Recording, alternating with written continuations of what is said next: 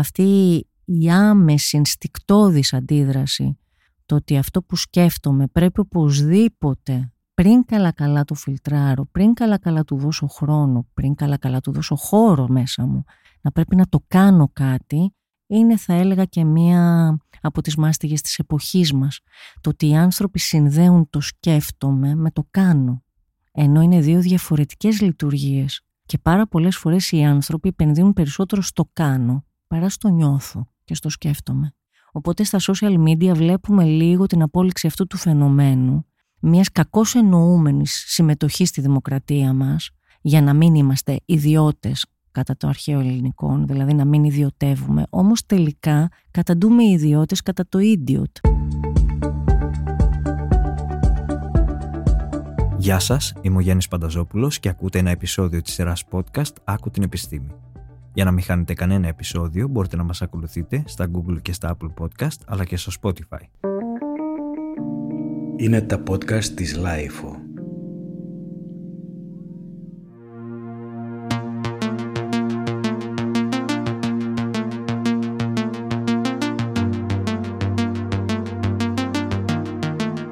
Γιατί οι άνθρωποι δυσκολεύονται να αγαπήσουν τον εαυτό τους, τι τους έχει οδηγήσει να έχουν διαρκώς ακονισμένα τα αντανακλαστικά τους και να είναι έτοιμοι να πάρουν φωτιά με οτιδήποτε, γιατί οι σύγχρονες γυναίκες έχουν εγκλωβιστεί στους πολλαπλούς τους ρόλους; Και γιατί οι ανθρώπινες σχέσεις έχουν υποστεί πλήγμα έχοντας γίνει πιο επιδερμικές; Καταλληλότερη για να μας δώσεις απαντήσεις είναι η σημερινή μας καλεσμένη, ψυχαναλυτική ψυχοθεραπεύτρια, συγγραφέας και δημοσιογράφος Μαριαλένα Σπυροπούλου.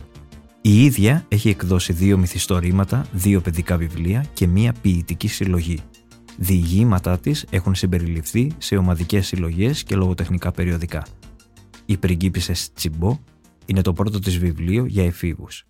Κυρία Σπυροπούλου, ευχαριστούμε πολύ που είστε εδώ σήμερα στο στούντιο της LIFO. Σας ευχαριστώ και εγώ πάρα πολύ για την πρόσκληση. Παρακολουθώ τη LIFO έτσι και αλλιώς χρόνια από την πρώτη στιγμή της γέννησής της και χαίρομαι πολύ που τα λέμε σήμερα εδώ. Τι εποχή είναι αυτή που ζούμε, τι θα μας λέγατε να ξεκινήσουμε έτσι από τα γενικά; Θα σας έλεγα ότι αναρωτιόμαστε αν είναι καλοκαίρι. Ας ε, κάνω ένα χιούμορ με την έννοια ότι περιμένουμε κάτι να έρθει αλλά κάθε μέρα είναι μια διαφορετική μέρα. Τώρα αν πάμε λίγο στα ψυχικά ζητήματα δεν είναι πάρα πολύ εύκολο να απαντήσουμε μονοσήμαντα τι είναι αυτή η εποχή. Σίγουρα είναι μια μεταβατική εποχή και μια εποχή που έχει πολύ έντονα και τον φόβο και την απειλή αλλά νομίζω περισσότερο από ποτέ και την ελπίδα ότι κάτι θα έρθει καινούριο. Είχατε γράψει ένα κείμενο ε, καθώς προετοιμαζόμουν και το βρήκα στο οποίο γράφατε για τις γυναίκες που έχασαν τη ζωή τους από το χέρι του πρώην ή του νυν συζύγου τους. Σύντροφοι που αγαπήθηκαν ή έστω πέρασαν παρέα τη ζωή τους, έκαναν παιδιά μαζί και έφτασαν στο σημείο να περάσουν στην άλλη όχθη. Για πείτε μας λίγο γι' αυτό. Ε, προφανώς ε, ε, έχετε αλλιεύσει ένα κείμενο που γράφτηκε πάνω στις ε, συσσωρευμένες γυναικοκτονίες που έγιναν ε, και το προηγούμενο καλοκαίρι και τα προηγούμενα χρόνια, παρότι συνεχίζει να μας απασχολεί το θέμα. Δυστυχώς ο έρωτας και η συνάντηση δύο ανθρώπων που κανονικά θα έπρεπε να είναι η πηγή ανάδειξης της ομορφιάς που κρύβει ο καθένας μέσα του, πολλές φορές καταλήγει να είναι ε, έτσι μια καταβήθηση σε ένα σκοτάδι χωρίς τέλος που φτάνουμε και στον αφανισμό. Πιστεύω ότι σε αυτή την ιστορία υπάρχουν πάρα πολλά θύματα. Υπάρχουν θύτες, όπως είναι ένας που παίρνει τη ζωή της αγαπημένης του και δεν θα κάτσω εδώ πέρα να πω ότι δεν είμαστε υπέρ των θυμάτων, των ανθρώπων και των γυναικών που χάνουν τη ζωή τους, αλλά επειδή εγώ δεν είμαι δικαστής, ε, είμαι όμως γυναίκα, απ' την άλλη είμαι θεραπεύτρια, πάρα πολλές φορές ε, νιώθω πάρα πολύ μικρή απέναντι σε ό,τι έχει διαμειφθεί στο παρελθόν που φτάνει έναν άνθρωπο να αφαιρέσει τη ζωή ενός άλλου. Κανένας δεν γεννιέται σε αυτή τη ζωή επιθυμώντας να γίνει δολοφόνος. Δεν υπάρχει σε κανένα παιδικό όνειρο. Μπορεί να υπάρχει επιθετικότητα, μπορεί να υπάρχει το μίσος, μπορεί να υπάρχει η κτητικότητα, αλλά ο φόνος ε, είναι μια μετάβαση σε μια κατάσταση απελπισίας. Είναι η μετάβαση σε μια κτηνώδη, ζωώδη κατάσταση που υποτίθεται ότι δεν είμαστε εκεί ούτε όταν γεννιόμαστε. Όσον αφορά τις ε, σύγχρονες γυναίκες, θα ήθελα με αφορμή αυτά που λέτε να μας πείτε ε, έχετε ασχοληθεί πολλές φορές για τον εγκλωβισμό τους στους πολλαπλούς ρόλους της εποχής μας; Ναι, η γυναίκα έτσι κι αλλιώς το θηλυκό από την ε, αρχή της γέννησής της ε, έρχεται με ένα βλέμμα πιο πολύ ανοιγμένο στον κόσμο. Ε, παρατηρούσα προχτές ε, μία μαμά που κατέβαινε από, το, από την πολυκατοικία της με τρία παιδιά, τα δύο αγόρια και ένα κοριτσάκι. Τα δύο αγόρια τσακωνόντουσαν ποιο θα κάτσει μπροστά δίπλα στη μαμά του και το κοριτσάκι προσπαθούσε να βρει τρόπο να ανοίξει το πορπαγκάζ ψάχνοντας το κουμπί για να ανακουφίσει τη μητέρα της που εκείνη τη στιγμή ήταν φορτωμένη. Αυτή είναι μια εικόνα που υπάρχει από την αρχή στα σπίτια. Τα κορίτσια λόγω της ε, ψυχοσύνθεσής τους, της ιδιοσυστασία τους, ε, μελετούν πολύ νωρίς. Συνήθως, εντάξει ας βάλουμε και ένα συνήθως, ε, τους ρόλους μέσα στο σπίτι. Τι είναι η μητέρα, ποια είναι η μητέρα, ποιος είναι ο πατέρας, ποιες είναι οι ισορροπίες. Ψάχνει να βρει τη θέση του το κορίτσι μέσα στο σπίτι, δεν την ξέρει. Τα αγόρια έρχονται με μία εγγενή μεγαλύτερη αίσθηση ασφάλειας ότι ξέρουν ποια είναι η θέση τους. Είναι το αγόρι στο σπίτι. Αυτό είναι μια θέση. Ε, αυτό δεν σημαίνει ότι και τα αγόρια δεν έχουν τις ευαισθησίες τους και τις ανάγκες τους και, την, ε, ε έτσι, και το συναισθηματικό τους κόσμο. Όμως ε, τα κορίτσια είναι συνεχώς και μέσα και έξω από τον εαυτό.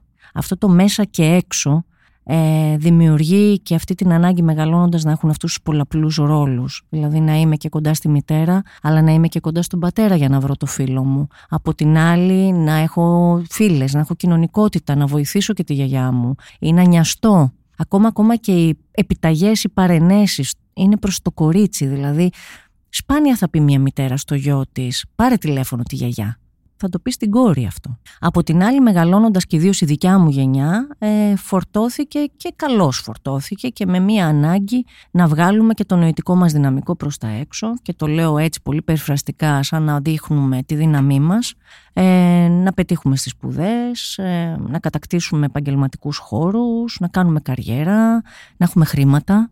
Αυτά όλα και από τη μητέρα έρχονται. Δηλαδή η ίδια η μητέρα μας έλεγε στο προσκεφάλι μας να μην έχετε κανέναν ανάγκη από την άλλη, εάν δεν έχεις κανέναν ανάγκη, δεν έχεις και κανέναν ανάγκη. Δηλαδή, πώς θα μπούμε σε μια σχέση συμβιωτική, σε μια σχέση ερωτική, σε μια σχέση μητρότητας, αν δεν έχουμε και κάποιον ανάγκη. Και εκεί κάπου μπερδεύονται τα πράγματα σε μια απλή γλώσσα, γιατί αν βάλουμε μέσα και τα τραύματα που μπορεί να προϋπάρχουν, κάνουν το, το puzzle πολύ πιο δύσκολο να συναρμολογηθεί.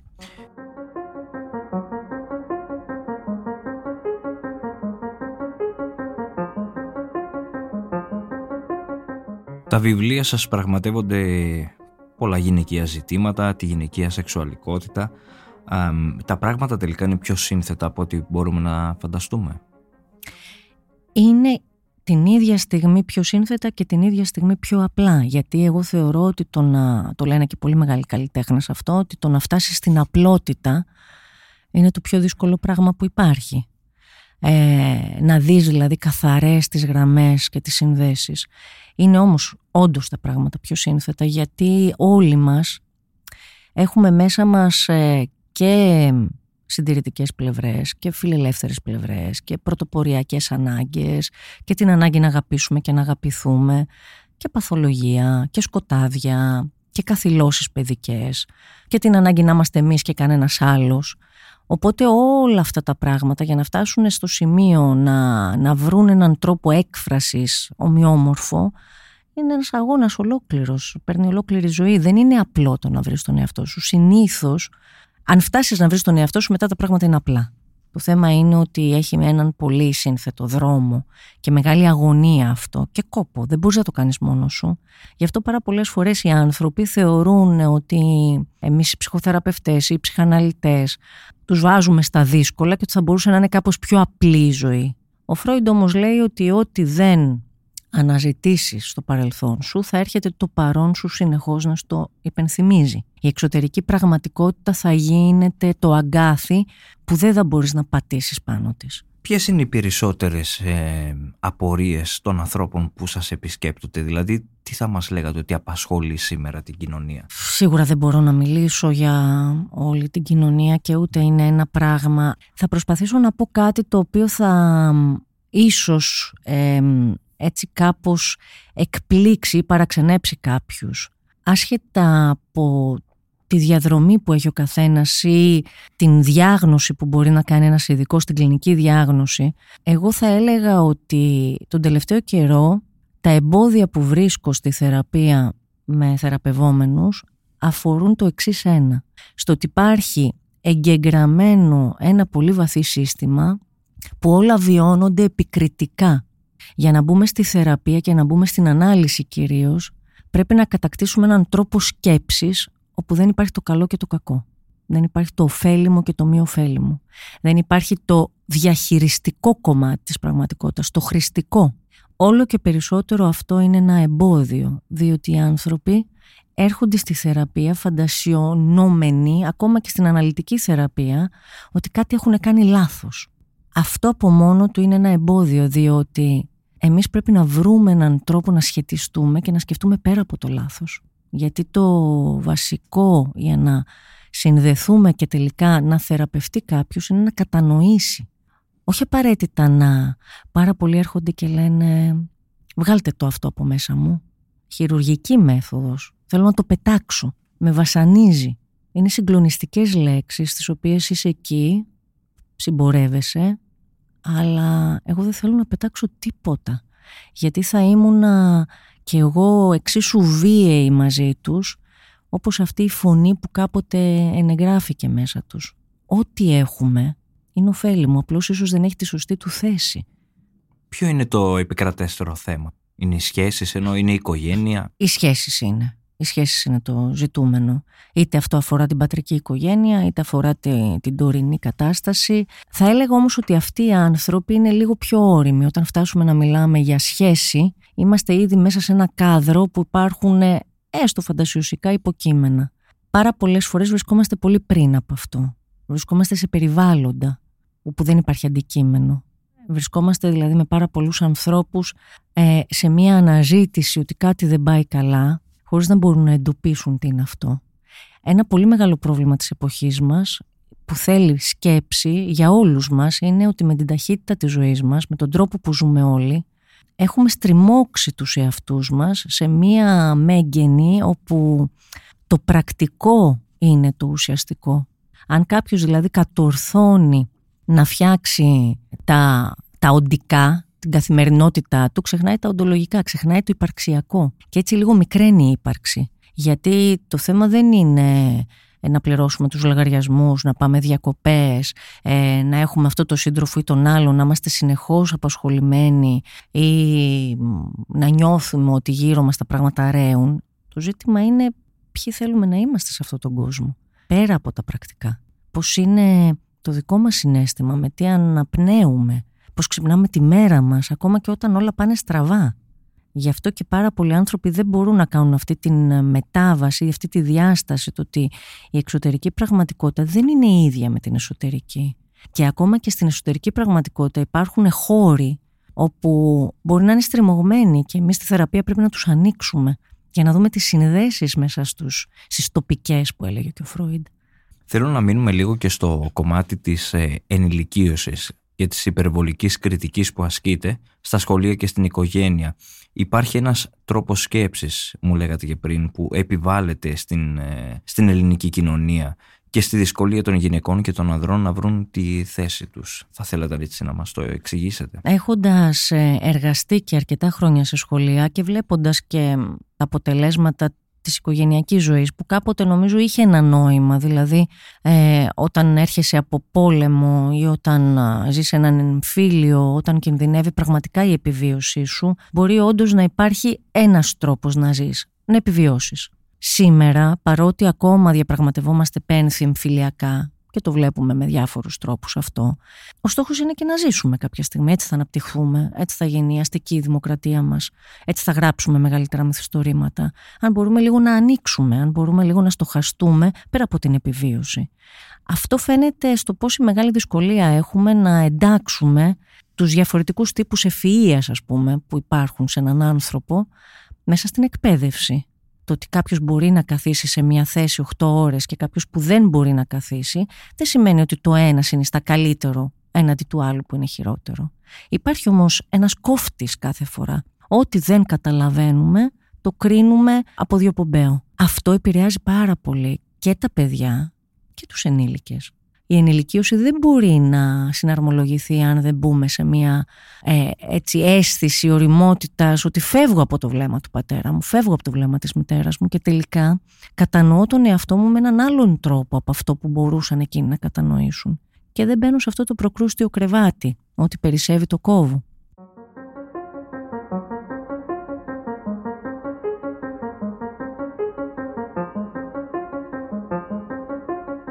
Επίσης, ένα άλλο θέμα που θέλω να θίξουμε είναι που εμένα μου κάνει τεράστια εντύπωση και θα ήθελα έτσι τη δική σας απάντηση. Υπάρχουν άνθρωποι διαρκώς στην εποχή μας που έχουν ε, ακονισμένα τα μαχαίρια και τα αντανακλαστικά και είναι έτοιμοι να πάρουν φωτιά με το οτιδήποτε και το βλέπουμε ιδιαίτερα και στα μέσα κοινωνικής δικτύωσης. Εσείς τι απάντηση δίνετε σε όλο αυτό, πού οφείλεται όλη αυτή η επιθετικότητα; Πριν σας μίλησα για το πώς μπορεί κάποιος να σχετιστεί κυρίως μέσα στην ανάλυση βέβαια με τις συνδέσεις που έχει ο εσωτερικός, το ψυχικός του κόσμος με το προσυνειδητό του, με το συνειδητό του, με το ασυνείδητό του. Αυτά είναι τόποι ψυχικοί και μέσα στους τόπους υπάρχουν και, άλλες, και άλλες συνδέσεις. Αυτό σημαίνει ότι ανοίγοντας αυτούς τους χώρους και κατανοώντας τη λειτουργία τους ε, αποκτούμε χώρο αρχίζουμε μέσα μας και διευρυνόμαστε και δεν υπάρχει αυτή η άμεση αντίδραση του ότι μου έρχεται πρέπει να το εκφορτήσω. Αυτή η άμεση ενστικτόδης αντίδραση το ότι αυτό που σκέφτομαι πρέπει οπωσδήποτε πριν καλά καλά το φιλτράρω, πριν καλά καλά του δώσω χρόνο, πριν καλά καλά του δώσω χώρο μέσα μου, να πρέπει να το κάνω κάτι, είναι θα έλεγα και μία από τις μάστιγες της εποχής μας. Το ότι οι άνθρωποι συνδέουν το σκέφτομαι με το κάνω, ενώ είναι δύο διαφορετικές λειτουργίες. Και πάρα πολλές φορές οι άνθρωποι επενδύουν περισσότερο στο κάνω παρά στο νιώθω και στο σκέφτομαι.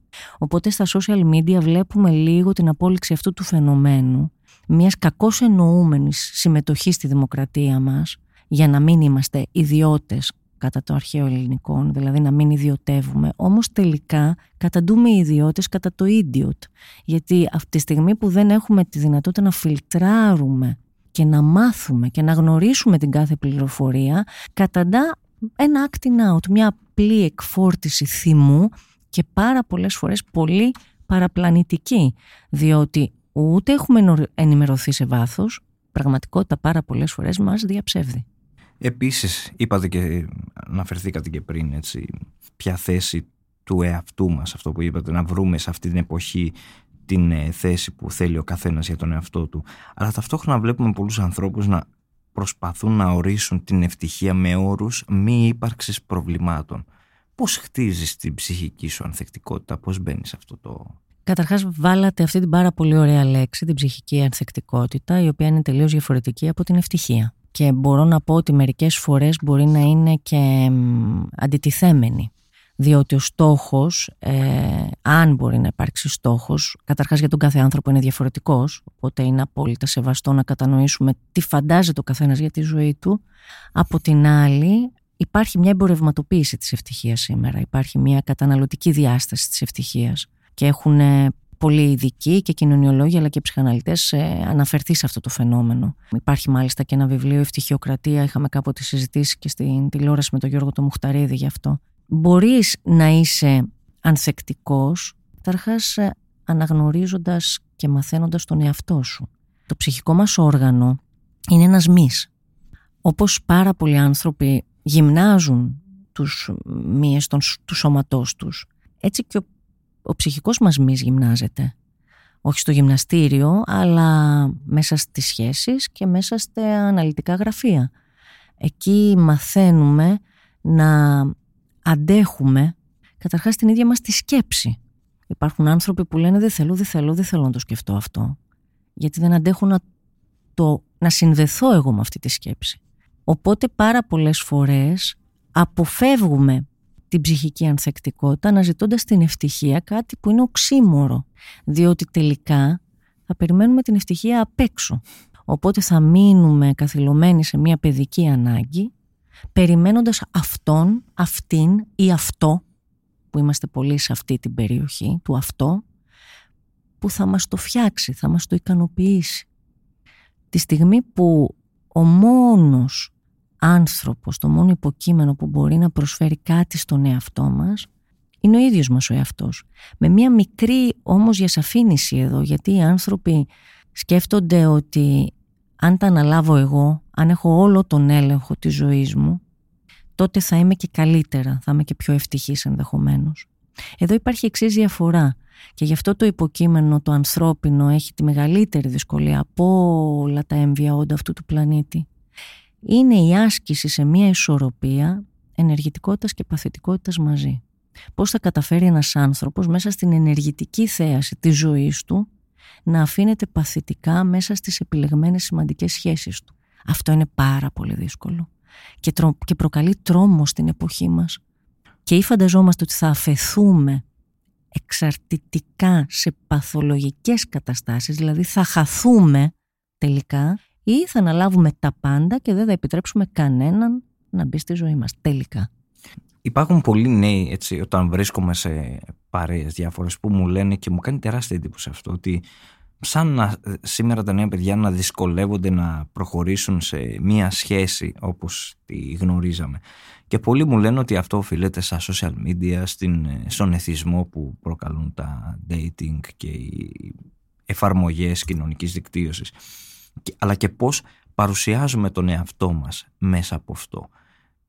Εσείς πώς το βλέπετε από τις συζητήσεις που κάνετε, ισχύει αυτό, είναι αλήθεια, το έχετε εισπράξει κι εσείς αυτό; Εν μέρη, εν μέρη ισχύει. Οφείλω να, να πω και να παραδεχτώ γιατί θα μας ακούσουν και νέοι άνθρωποι ότι όπως παλιότερα ένιωθα πάρα πολύ δύσκολα όταν άντρες ε, ψυχαναλυτές μιλούσαν για το γυναικείο φαινόμενο αισθάνομαι και εγώ το ίδιο αμήχανη να μιλάω για έναν 20χρονο σήμερα, διότι εγώ είμαι 45 χρονών, έχω μια κόρη 12 χρονών, έχω φύγει από αυτή την ε, αίσθηση αυτής της νεότητας και είναι πολύ πολύ πολύ ε, δύσκολο και μπορώ να πω και καταχρηστικό να νιώθουμε ότι μπορούμε να μιλήσουμε για όλους και να τους παίρνουμε και τη φωνή. Ε, δεν είμαστε νέοι, δηλαδή ένας άνθρωπος 45 χρόνων, 50 χρόνων, 60 χρόνων μπορεί να διατηρεί ζωντανή τη δύναμη της ζωής του και την επιθυμία να δημιουργήσει, αλλά δεν βρίσκεται στη θέση του 20χρονου και πρέπει να το πούμε αυτό. Φαντάζομαι ότι για αυτά τα παιδιά, φαντάζομαι, και χρησιμοποιώ αυτό το ρήμα, τα social media και γενικά οι πλατφόρμες, τις οποίες ομολογώ δεν τις ξέρω, δεν τις ξέρω ούτε προς το dating, οπότε έχω έτσι λίγο μαύρα σκοτάδια στο πώς δουλεύει αυτό. Ίσως ήμουν τυχερή, δεν χρειάστηκε ποτέ να μπω σε αυτές τις πλατφόρμες εγώ, αλλά ούτε και οι άνθρωποι που συνεργάζομαι μου φέρουν τέτοιες εμπειρίες πολύ. Ε, είναι ένα μέσο. Τα, το, το μέσο ε, πολλές φορές δεν είναι πολλές δυνατότητες. Καμιά φορά μας ανοίγει και δρόμους. Ε, δεν είναι απαραίτητα κακό. Γιατί παλιά έπρεπε να βάλουμε τα παπούτσια μας, να βάλουμε τα ρούχα μας και να μεταφερθούμε στο παρακάτω μπαρ, ας πούμε. Και να βγούμε έξω, ή να πάμε σε μια πλατεία ή να κυκλοφορήσουμε. Τώρα μπορείς από το σπίτι σου κάπως να έρθεις σε μια επαφή. Ε, οι μεγαλύτεροι το κάνουν με το Messenger άλλωστε. Πολλές φορές το Facebook και το Messenger λειτουργεί ως πλατφόρμα. Βλέπεις, ας πούμε, κάποιον και μετά αρχίζεις κατηδίαν μια συζήτηση, η οποία μπορεί να είναι και ερωτικής φύσης. Το θέμα είναι πόσο όμως θα επιτρέψεις στον εαυτό σου να παραμείνει ενεργητικός δημιουργώντας εκπλήξεις. Εκπλήξεις και στον ίδιο σου τον εαυτό, ότι δεν είσαι μόνο μια εικόνα, είσαι και άλλα πράγματα τα οποία μπορεί να είναι και δύσκολα. Ναι, να μην έχεις το σωματότυπο που φαντάζονται, να μην έχεις το χαμόγελο που φαίνεται στη φωτογραφία, αλλά έχεις ένα σωρό άλλα πράγματα τα οποία φυσικά η φωτογραφία δεν μπορεί να δείξει. Και απ' την άλλη και πόσο θα διεκδικήσουμε και το διαφορετικό. Γιατί το θέμα δεν είναι το γενικό και το αόριστο, να αρέσω. Το θέμα είναι να αρέσω σε αυτόν που μου αρέσει. Δεν ζούμε όμως αυτή τη δικτατορία της εικόνας. Με την έννοια, εγώ το αναφέρω αυτό, ότι οι ανθρώπινες σχέσεις θα μπορούσε κάποιος να πει ότι έχουν υποστεί ένα πλήγμα με την έννοια ότι έχουν γίνει πιο επιδερμικές.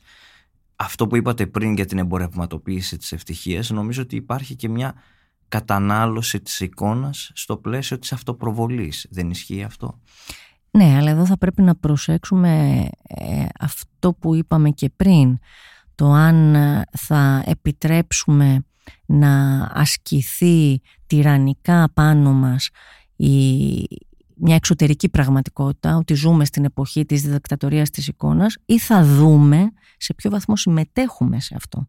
Εάν με έναν τρόπο εμείς μέσα μας έχουμε ήδη υποδουλωθεί ανεξαρτήτως εποχής. Πώς κρίνουμε τον εαυτό μας και τους άλλους. Εάν μια γυναίκα ή ένας άνδρας σκέφτεται με όρους τέτοιους και δεν επιτρέπει στον εαυτό του να ανοιχτεί σε κάτι που δεν είναι τελείως κοντινό στην εικόνα του για να ανακαλύψει έναν άλλον κόσμο γιατί όλοι μας έχουμε πολλαπλούς κόσμους μέσα μας. Εάν δεν το επιτρέψει τότε αυτός ήδη έχει υποδηλωθεί γιατί σκέφτεται με όρους μέτρησης δηλαδή ύψος, μέγεθος κλπ. Ποιος το κάνει όμως τελικά αυτό; Εγώ δεν θα... θυμάμαι πολύ καλά κάποτε μια νεαρή κοπέλα που είχε έρθει στο γραφείο δυστυχώς δεν μπορούσαμε να κάνουμε πολλά πράγματα η οποία ήταν γιατρός, ειδικευόμενη όταν την είδα που ήταν μια πανέμορφη κοπέλα έτσι κι αλλιώς δεν μπορούσα να καταλάβω γιατί τόσες επεμβατικές και προσθετικές διαδικασίες. Από τα νύχια, τα φρύδια, τα βλέφαρα, τα χείλια, το στήθος. Και ήταν νεαρή. Γιατί; Αυτό, αυτή τη δικτατορία ποιος της την επέβαλε; Είναι ένα ερώτημα.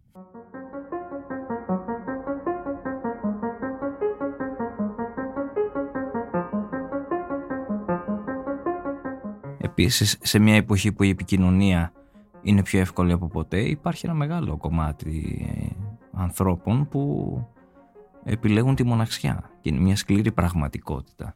Άλλο επικοινωνία και άλλο σύνδεση.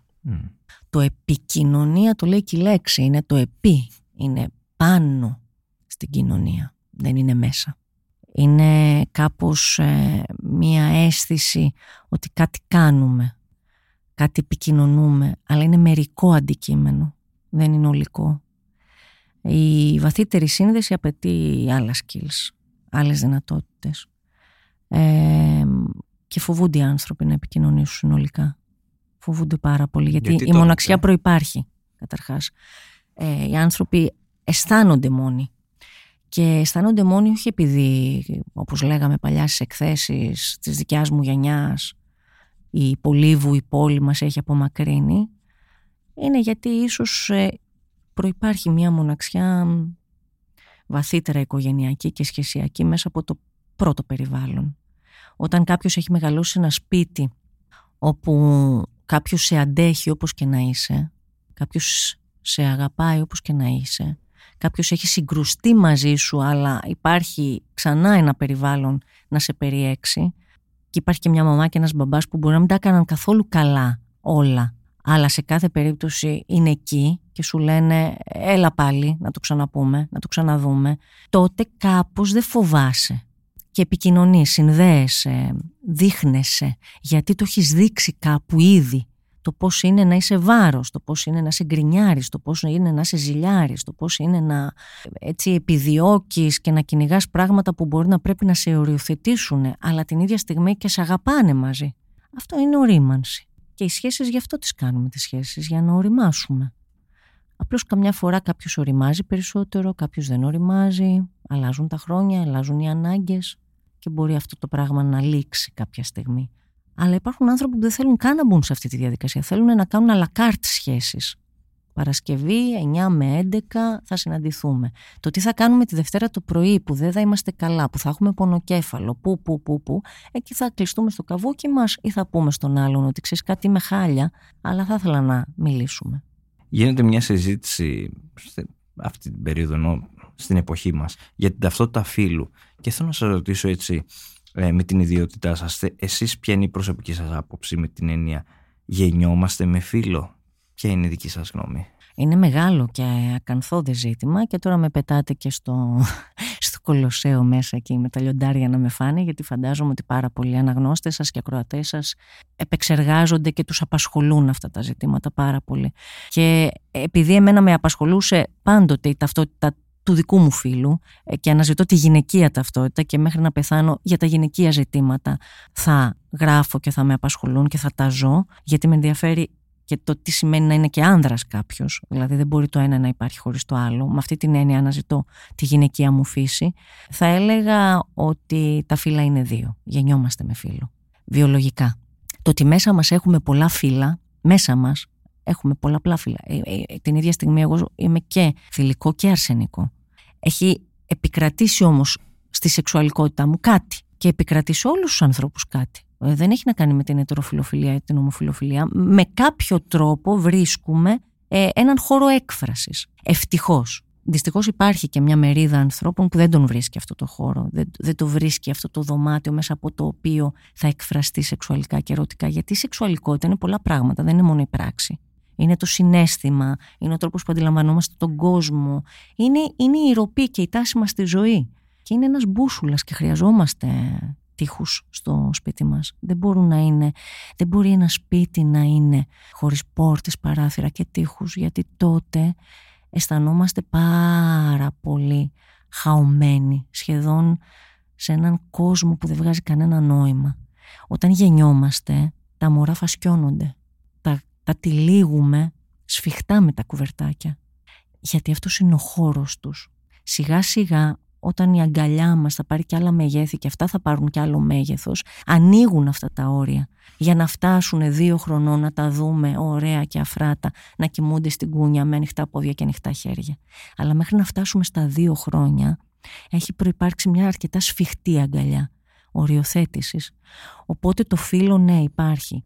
Συμφωνώ όμως ότι και είμαι πάρα πολύ υπέρ στο να αναγνωριστούν κοινωνικά, επαγγελματικά, νομικά δικαιώματα σε όλα τα ανθρώπινα όντα και μάλιστα όσο πιο όριμος είναι κάποιος να βοηθήσει με την κατανόηση στην ίδια συμπόρευση ανθρώπους που αναζητούν, πειραματίζονται, μπερδεύονται, πονούν. Άλλωστε λέω κάτι πάρα πολύ έντονα. Όλοι οι ομοφιλόφιλοι, τουλάχιστον αυτής της γενιάς, είναι από ετεροφιλόφιλους γονείς. Αυτό πρέπει κάτι να μας πει, ότι είναι πολύ σχετικά τα πράγματα και γι' αυτό χρειάζεται ένα βαθύτερο μάτι στο τι συμβαίνει. Γιατί ερωτευόμαστε; Τώρα πρέπει να ορίσουμε τι σημαίνει για τον καθένα ερωτεύομαι. Ε, για μένα η έννοια του έρωτα είναι μια συνδέεται με την αρχαιοελληνική έτσι, φιλοσοφική διάσταση του εραώ που σημαίνει αναζητώ ε, ο έρωτας είναι ύψιστη μορφή δημιουργίας και δημιουργικότητας. Θα έπρεπε, και εδώ βάζω το πρέπει που πάει πολύ κόντρα στην έννοια του έρωτα, θα έπρεπε, μιλάμε πολύ ανοιχτά στα σχολεία για το ότι οι άνθρωποι δεν μπορούμε να κάνουμε τίποτα αν δεν ερωτευτούμε. Αν δεν ερωτευτούμε το δάσκαλο, αν δεν ερωτευτούμε το συμμαθητή, αν δεν ερωτευτούμε τις λέξεις ενός κειμένου. Αλλά αυτό θα μας το μοιήσει ένας δάσκαλος η μορφή του, η προσωπικότητά του, η γοητεία του δεν μπορεί να προχωρήσει η αναλυτική διαδικασία και η θεραπευτική αν δεν προϋπάρξει αυτή η έννοια της μεταβίβασης. Η μεταβίβαση είναι μια ερωτική πράξη, όχι με την έννοια της σεξουαλικότητας, αλλά με την έννοια της απόδοσης αυτό τον άνθρωπο που έχω απέναντί μου θετικών συναισθημάτων, επιθυμίας. Θέλω εσύ που έχω απέναντί μου κάτι να κάνεις με μένα. Απλώς δυστυχώς, όπως όλα τα πράγματα, ο έρωτας μπολιάζει και βρωμίζει με διάφορα πράγματα. Βάζουμε μέσα στον έρωτα και τις προκτικές μας ανάγκες, τις πολυπαιδικές και τις συλλιστικές μας, της εικόνας και των φαντασιώσεων. Είναι άλλο να είναι κάποιος τρόπεο και είναι άλλο να είναι σύντροφος. Είναι διαφορετικά πράγματα.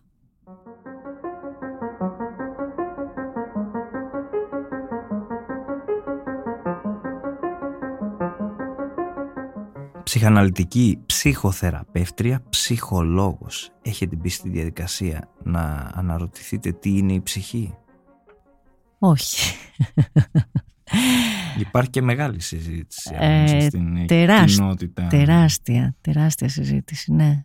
Διανοητική, ερευνητική. Εγώ είμαι από αυτό το μετερίζει. Αφού υπάρχει το πρόθεμα ψή, μπροστά τάσουμε με την ψυχή. Η ψυχή είναι ένα όργανο ανάμεσα στα γεννητικά όργανα, στην κοιλιά και στα πόδια και στο μυαλό, όπου ουσιαστικά μεταβολίζει όλα τα άλλα ερωθίσματα της εξωτερικής πραγματικότητας, αλλά κυρίως ε, είναι το πρώτο ηχείο ό,τι πάλεται μέσα μας. δεν μπορεί να υπάρξει άνθρωπος χωρίς συνέστημα και επειδή οδεύουμε σε μια κατάσταση να ενοχοποιούμε τα συναισθήματά μας και ξέρετε γιατί, γιατί είναι το πιο ανεξέλεγκτο πράγμα το συνέστημα και οι άνθρωποι πια θέλουν βεβαιότητες, φοβούνται να εκτεθούν και στην εξωτερική πραγματικότητα που αλλάζει συνεχώς, βρισκόμαστε έρμεα σε όσα συμβαίνουν, αλλά αυτό προϋπάρχει γιατί το να λέω τη νύχτα ότι αγαπάω τη μαμά μου και το πρωί να θυμάμαι ένα όνειρο που τη σκοτώνω με φέρνει αντιμέτωπο εμένα τον ίδιο με κάτι που δεν μπορώ να ελέγξω και ξανακοιτάω το πρόσωπο και δεν ξέρω ποιος είμαι εγώ, ποια είναι αυτή και τι είναι ανάμεσά μας. Είναι μια δύσκολη διεργασία το να αναζητήσουμε τα δικά μας πρωτότυπα αυθεντικά συναισθήματα και να βρούμε και λέξεις γι' αυτά. Όπως έχουμε αποτύπωμα στο χέρι μοναδικό, ο κάθε άνθρωπος έχει και έναν δικό του χάρτη. Ένας άνθρωπος που γνωρίζαμε και οι δύο πολύ καλά, ο Ματθαίος Γιωσαφάτ, που έφυγε πρόσφατα από τη ζωή, μιλούσε για την Αγία Ελληνική οικογένεια και όλα τα δεινά που ο ίδιος θεωρούσε ότι έχει δημιουργήσει στην κοινωνία μας. Ναι, είμαι άλλης γενιάς, είναι δάσκαλό μου. Τον αγαπάω πάρα πολύ και του χρωστάω και πάρα πολλά πράγματα γιατί εγώ συνδέθηκα μαζί του 22 χρονών. Δηλαδή ήταν ο πρώτος μεγάλος άντρας μετά τον πατέρα μου που εμπιστεύθηκα τη ζωή μου και πήρα πάρα πολλά πράγματα και από τον ίδιο και από το πλαίσιό του και από την εταιρεία και από τους άλλους εκπαιδευτές εκεί και επόπτες. Βρίσκομαι όμως λίγα χρόνια μετά από εκείνον με την έννοια ότι είμαι νεότερη θα έλεγα ότι η ελληνική οικογένεια είναι μία οικογένεια. Καταρχάς είναι πολλές οικογένειες, πολλά είδη πια, ευτυχώς, αλλά είναι ένα σύστημα. Όλα τα συστήματα έχουν τροτά. Φτιάχνονται για να δημιουργήσουν και να συντηρήσουν κάτι. Αν την έτσι κατακρεουργήσουμε και τις πετάξουμε πάνω ό,τι μας ε, φταίει και ότι δεν μας έχει πάει καλά, είναι σαν να κλέβουμε εκκλησία. Γιατί ουσιαστικά είναι ένας πυρήνας.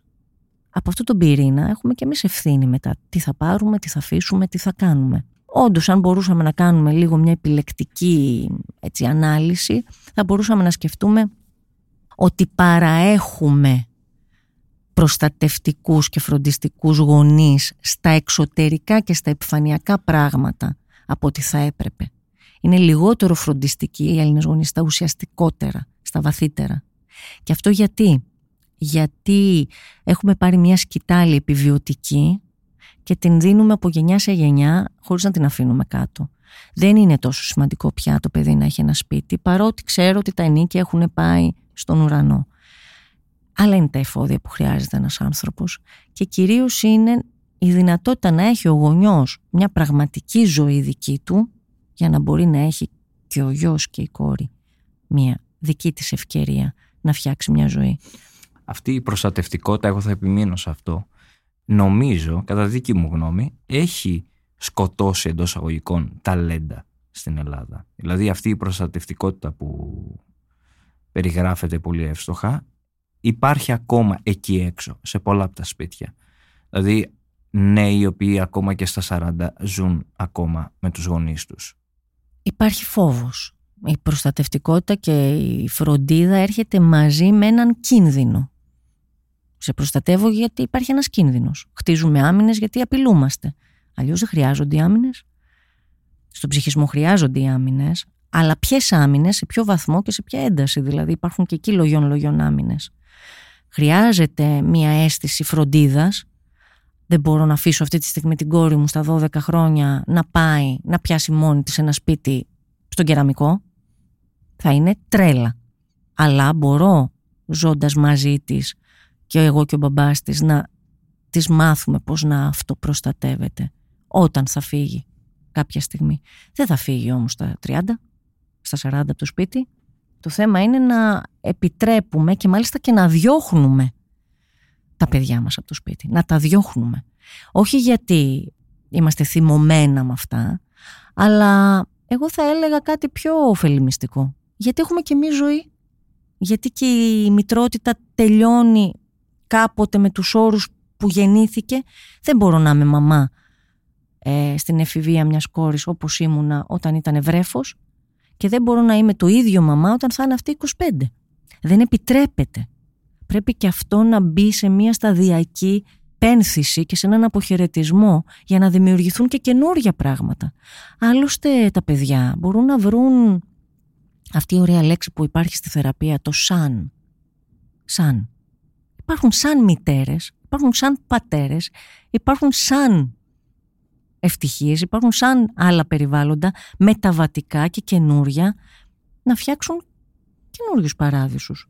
Εντάξει, δεν υπάρχει δανεικό πράγμα, άλλωστε ούτε στη φτερούγα της μαμάς μας ήμασταν ιδανικά. Το αντίθετο θα έλεγα. Επειδή γράφετε και μυθιστορήματα και παραμύθια και ενώ παιδικά βιβλία, κατεβάζετε ρολά δηλαδή, πώς αυτό μπορεί να επηρεάσει έναν άνθρωπο κατά τη διάρκεια της συγγραφής και επίσης αξιοποιείτε εμπειρίες από ιστορίες ανθρώπων που σας επισκέπτονται; Το δεύτερο είναι πιο εύκολο να τα απαντήσω και το έχω πει σε πάρα πολλές ε, συζητήσεις έτσι με, με ανθρώπους που μου το ρωτάνε. Τουλάχιστον μέχρι αυτή τη στιγμή που μιλάμε, δεν ξέρω τι θα γίνει σε 10-20 χρόνια, αυτή τη στιγμή που μιλάμε, καμία ιστορία δεν έχει αντιληθεί από το γραφείο μου. Και γενικά το γραφείο μου δεν είναι πηγή άντλησης ιστοριών. Είναι ένας χώρος πάρα πολύ ιερός για μένα τον ξεχωρίζω, τον διαχωρίζω παρότι είμαι το ίδιο υποκείμενο που κάνω και τις δύο δραστηριότητες αλλά τον σέβομαι και τελειώνει εκεί. Κρατιούνται για μένα και ενδεχομένως για κάποιο επιστημονικό υλικό που θα είναι προς την, ε, έτσι, στο άνοιγμα σε μια κοινότητα κλινική. Θα έλεγα ότι γεννήθηκα συγγραφέας. Ακούγεται τώρα, μπορεί να ακούγεται και λίγο έτσι σνομπίστικο, αλλά μπορώ να πω ότι το πρώτο μου υλικό ήταν αυτή η επιθυμία να δω τι θα κάνω με όλα αυτά που με βασάνιζαν, με όλα αυτά που με απασχολούσαν, με τα δικά μου τραύματα. Και ο δημιουργικός τρόπος που είχα ανακαλύψει από παιδί ήταν έτσι κι αλλιώς οι τέχνες. Δηλαδή ήμουν από πάρα πολύ νωρίς εκτεθειμένη στον κόσμο της τέχνης. Και για μένα ήταν καταφύγιο. Δεν ξέρω τι θα έκανα αν δεν υπήρχε η τέχνη.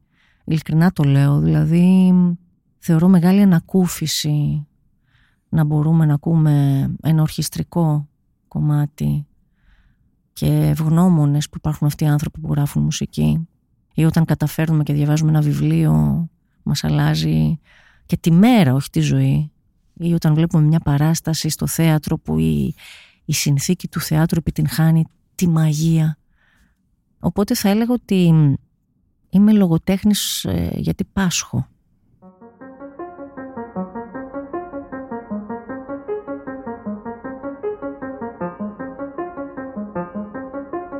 καταφύγιο μας απέναντι στο θάνατο ποιο είναι; Δεν υπάρχει καταφύγιο απέναντι στο θάνατο.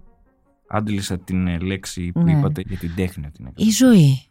Η, ζωή, η ίδια. Δηλαδή το να είμαστε τόσο παρόντες κάθε στιγμή στη δική μας ζωή που όταν θα έρθει εκείνη η ώρα να μπορούμε να την αποχωριστούμε. Υπάρχουν άνθρωποι που δεν μπορούν να αγαπήσουν τον εαυτό τους. Τι θα απαντούσατε σε αυτό το ερώτημα; Θα έλεγα ότι τους νιώθω, τους ακουμπώ και τους συναισθάνομαι και νιώθω ρίγος απέναντι στους ανθρώπους που έστω φτάνουν σε αυτή την συνειδητοποίηση. Είναι μια πάρα πολύ καλή αρχή. Όντως η αγάπη δεν είναι αυτονόητη. Δεν είναι προϋπόθεση. Είναι θα έλεγα πορεία εξέλιξη και ενδεχομένως κατάληξη. Δεν ξεκινάμε τη ζωή μας από την αγάπη. Αλλά όλη μας η ζωή, όλη μας η μάχη, τουλάχιστον εμένα η προσωπική μου στάση απέναντι σε αυτόν τον κόσμο είναι να μπορέσει να προκληθεί ένα ρίγο στην ψυχή του ανθρώπου ώστε κάτι να είναι σημαντικό για εκείνον, να μπορεί να τα αγαπήσει. Τελευταία ερώτηση. Τι θεωρείτε σημαντικό στη ζωή; Μα τη ζωή την ίδια. Η ζωή είναι ένα υπέροχο πράγμα. Η ψυχική ζωντάνια είναι ένα υπέροχο πράγμα που ξέρω ότι πάρα πολλοί άνθρωποι παλεύουν. Απλά πράγματα μου αρέσουν στη ζωή. Δηλαδή εκτιμώ πάρα πολύ τώρα όσο μεγαλώνω το να μην κάνω πάντα κάτι του να κοιτάω τον ουρανό, του να αφήνομαι να μου συμβαίνουν πράγματα χωρίς απαραίτητα να πρέπει να έχω πρώτο και τελευταίο λόγο.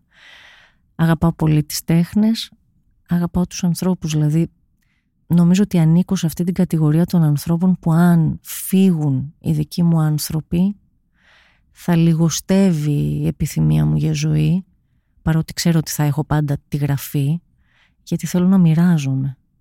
Αυτό είναι για μένα η ζωή. Κυρία Σπυροπούλου, ευχαριστούμε πάρα πολύ για όσα συναρπαστικά μας αφηγηθήκατε σήμερα. Και εγώ σας ευχαριστώ πάρα πολύ. Να είστε καλά και να έχουν όλοι καλό καλοκαίρι. Ήταν ένα επεισόδιο της σειράς podcast «Άκου την επιστήμη» με καλεσμένη την ψυχαναλυτική ψυχοθεραπεύτρια κυρία Μαριαλένα Σπυροπούλου σε μια συζήτηση για τις ανθρώπινες σχέσεις, την ψυχή και την ευτυχία. Για να μην χάνετε κανένα επεισόδιο μπορείτε να μας ακολουθείτε στα Google και στα Apple Podcast αλλά και στο Spotify. Ηχοληψία, επεξεργασία και επιμέλεια Γιώργος Ντακοβάνος και Μερόπη Κοκκίνη. Ήταν μια παραγωγή της Lifeo. Είναι τα podcast της Lifeo.